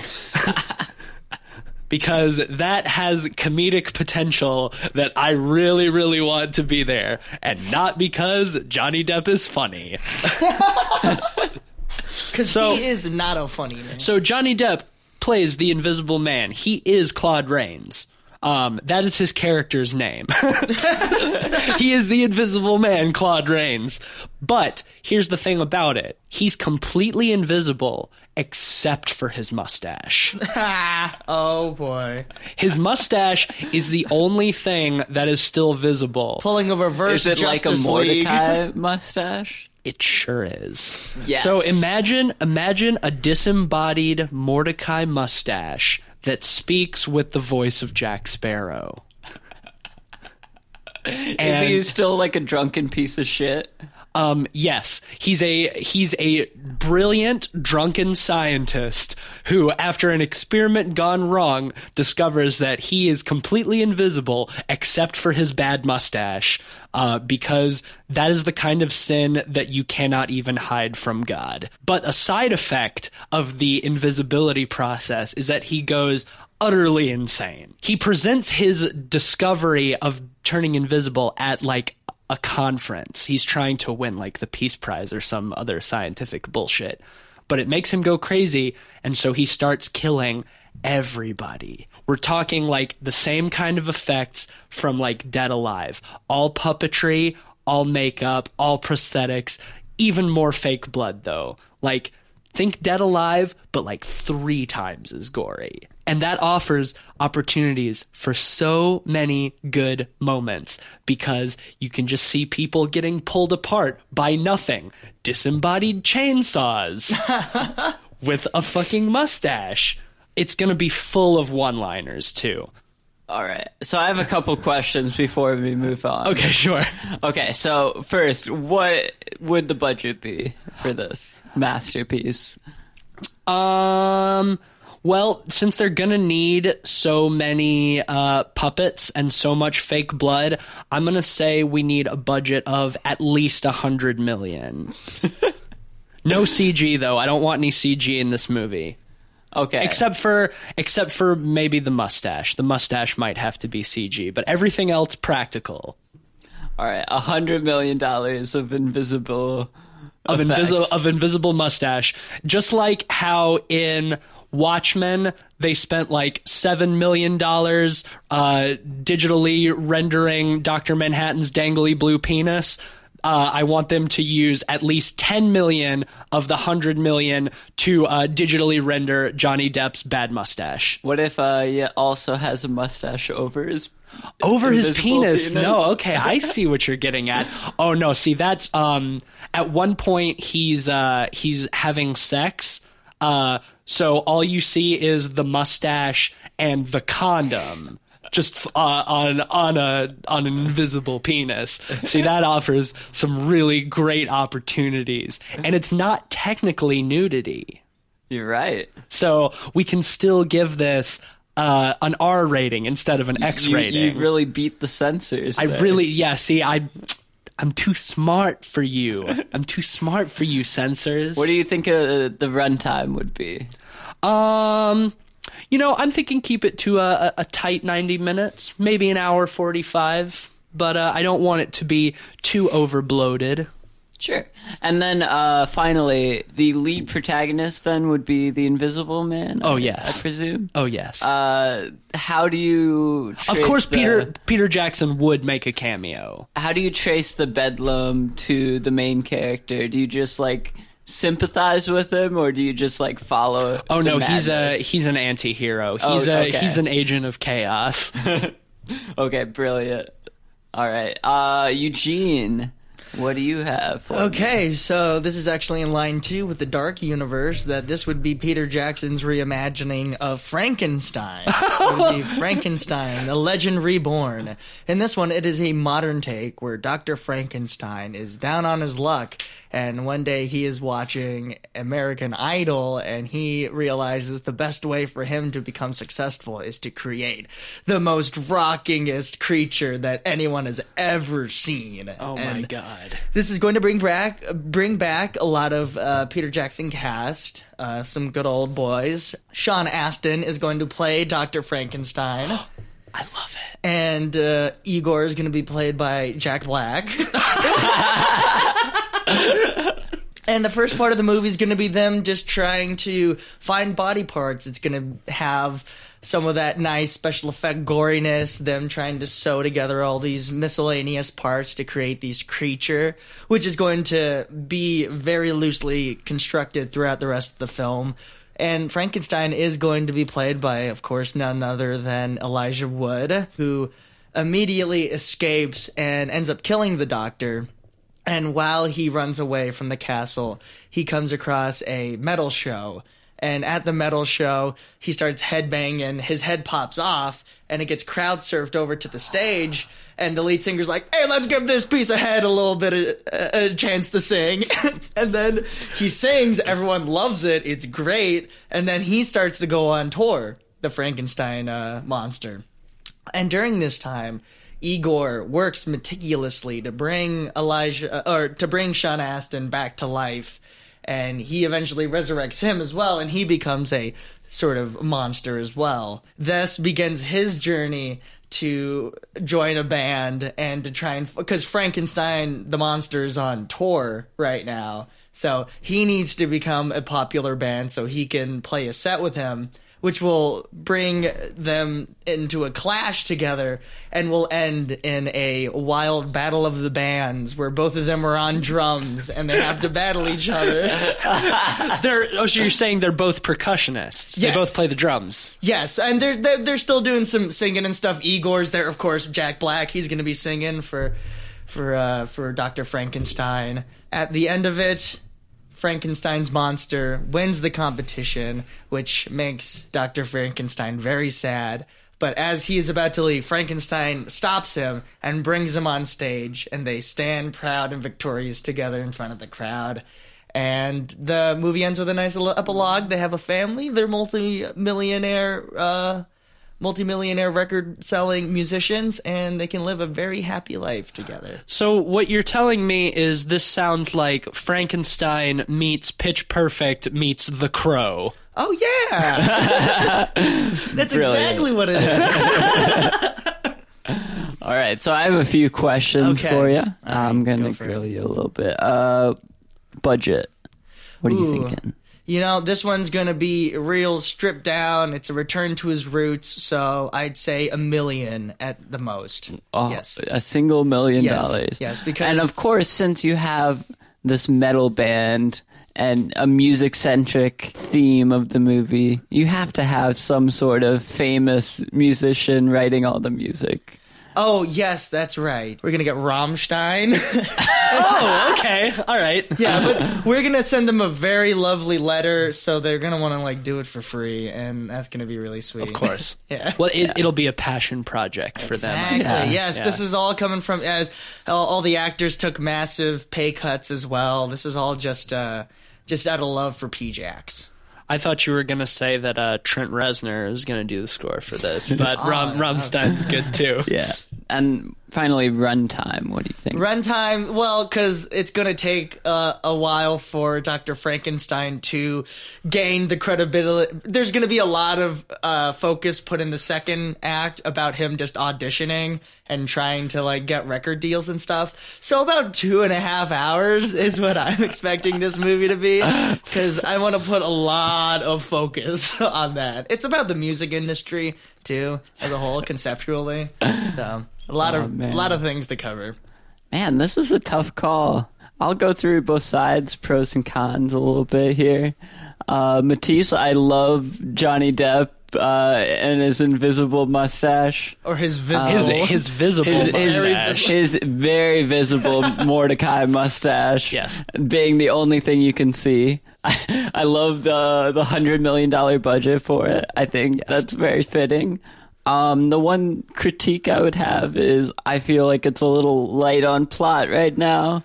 You have the uh, very big ending set piece. I'm a, I'm a big picture guy. Um, and then Eugene, I, I love the storyline you got going. Uh, Sean Astin and uh, Jack Black, especially, is perfect for Igor. Um, I found it really funny that both of you were going for the Dark Universe. well, they need all the help they can They do, they so- do, and I think Peter Jackson's the man to save the Dark I think so. I am kind of torn on it, Eugene, because like it's very funny and very Peter Jackson esque, but you get a little sentimental in the in the second and third act with the I battle of a the heart. bands. What can I say? uh, and the the music industry scathing critique At the end of it boogie all, night style that you're doing. movies, all movies are about family. It doesn't sound like there's a much of a body count in your movie, Eugene, whereas there's an enormous body count in my movie. Yes, that is where we differ. This one is going. Uh, this is more of like a, a, a sweet love story between two, between a father and his son. It, and this the- is the lovely bones. the music- Dark universe. Oh no no no no! no don't listen to that. That- he's trying to smear me. Um, well, in terms of the movie I would want to see, well, Eugene, it sounds very entertaining seeing this two and a half It's and a hour half long battle of the bands. I think it would drag a little bit in Wow. in the second half. Wow, you don't know Um, that. You don't know that at all. Um, I I'll I'll say Matisse, you get this one. Yes. Um, just because of Johnny Depp's Mortdecai mustache, Doctor Doctor clever uh, censorship workaround. he hangs he hangs dong without it actually being considered nudity because he's invisible. Yeah, you got some Yeah. Lethal Weapon five stuff going. on Exactly. right. All right. So uh, our next episode will be our Christmas special. Tis the season. So we will be watching uh, the original Black Christmas, Santa's Slay, starring Bill Goldberg, and for my pick, what else we're gonna watch? Um, I let's uh let's talk about Krampus. Last Hell year's yeah. last year's breakout Christmas horror movie Krampus, uh, which is a movie that I love a lot. So I'm excited to watch it again and get to talk about it on the show. I have It's gonna not be a seen great it. episode. Yes, I hope you guys are ready. This is going to be a Christmas extravaganza. Festive time. a festivus for the rest of us. I think it'll be one of the first episodes where all three of the movies are legitimately great. Yes, Look forward to that. It'll be uh, coming very soon. very soon. Thank you uh, for listening. As always, if you like the show, please give us a rating and brief review on Apple Podcasts. We still don't have uh, enough ratings for them to take an average, so we'd really like to get on there. So if you like the show, help us out, give us a shout out. Follow us on Facebook and Twitter. Pod People Pod for both of those. Still looking for some recommendations for themes in 2018, so hit us up on there. You can follow my personal Twitter at Mr. Van Awesome, I'm at Mr. Sheets. I'm Eh. at strictly haiku, and Eugene still needs to put more haikus up. and there's enough. There are like ten. They are very, very good, though. Uh, the show is produced by Ben Sheets, who does our theme music as well. Check him out on Spotify, SoundCloud, Bandcamp, Eaten by Nostalgia. I am the editor of the show, which is certainly a labor of love because I love you guys and I love the show And you love labor. and I love labor. We will be back for our Christmas special. Be merry and be scary. I'm Matisse Van Rossum. I am Eugene Lundeen. And I'm Ben Sheets. Goodbye. Bye. Stay toasty.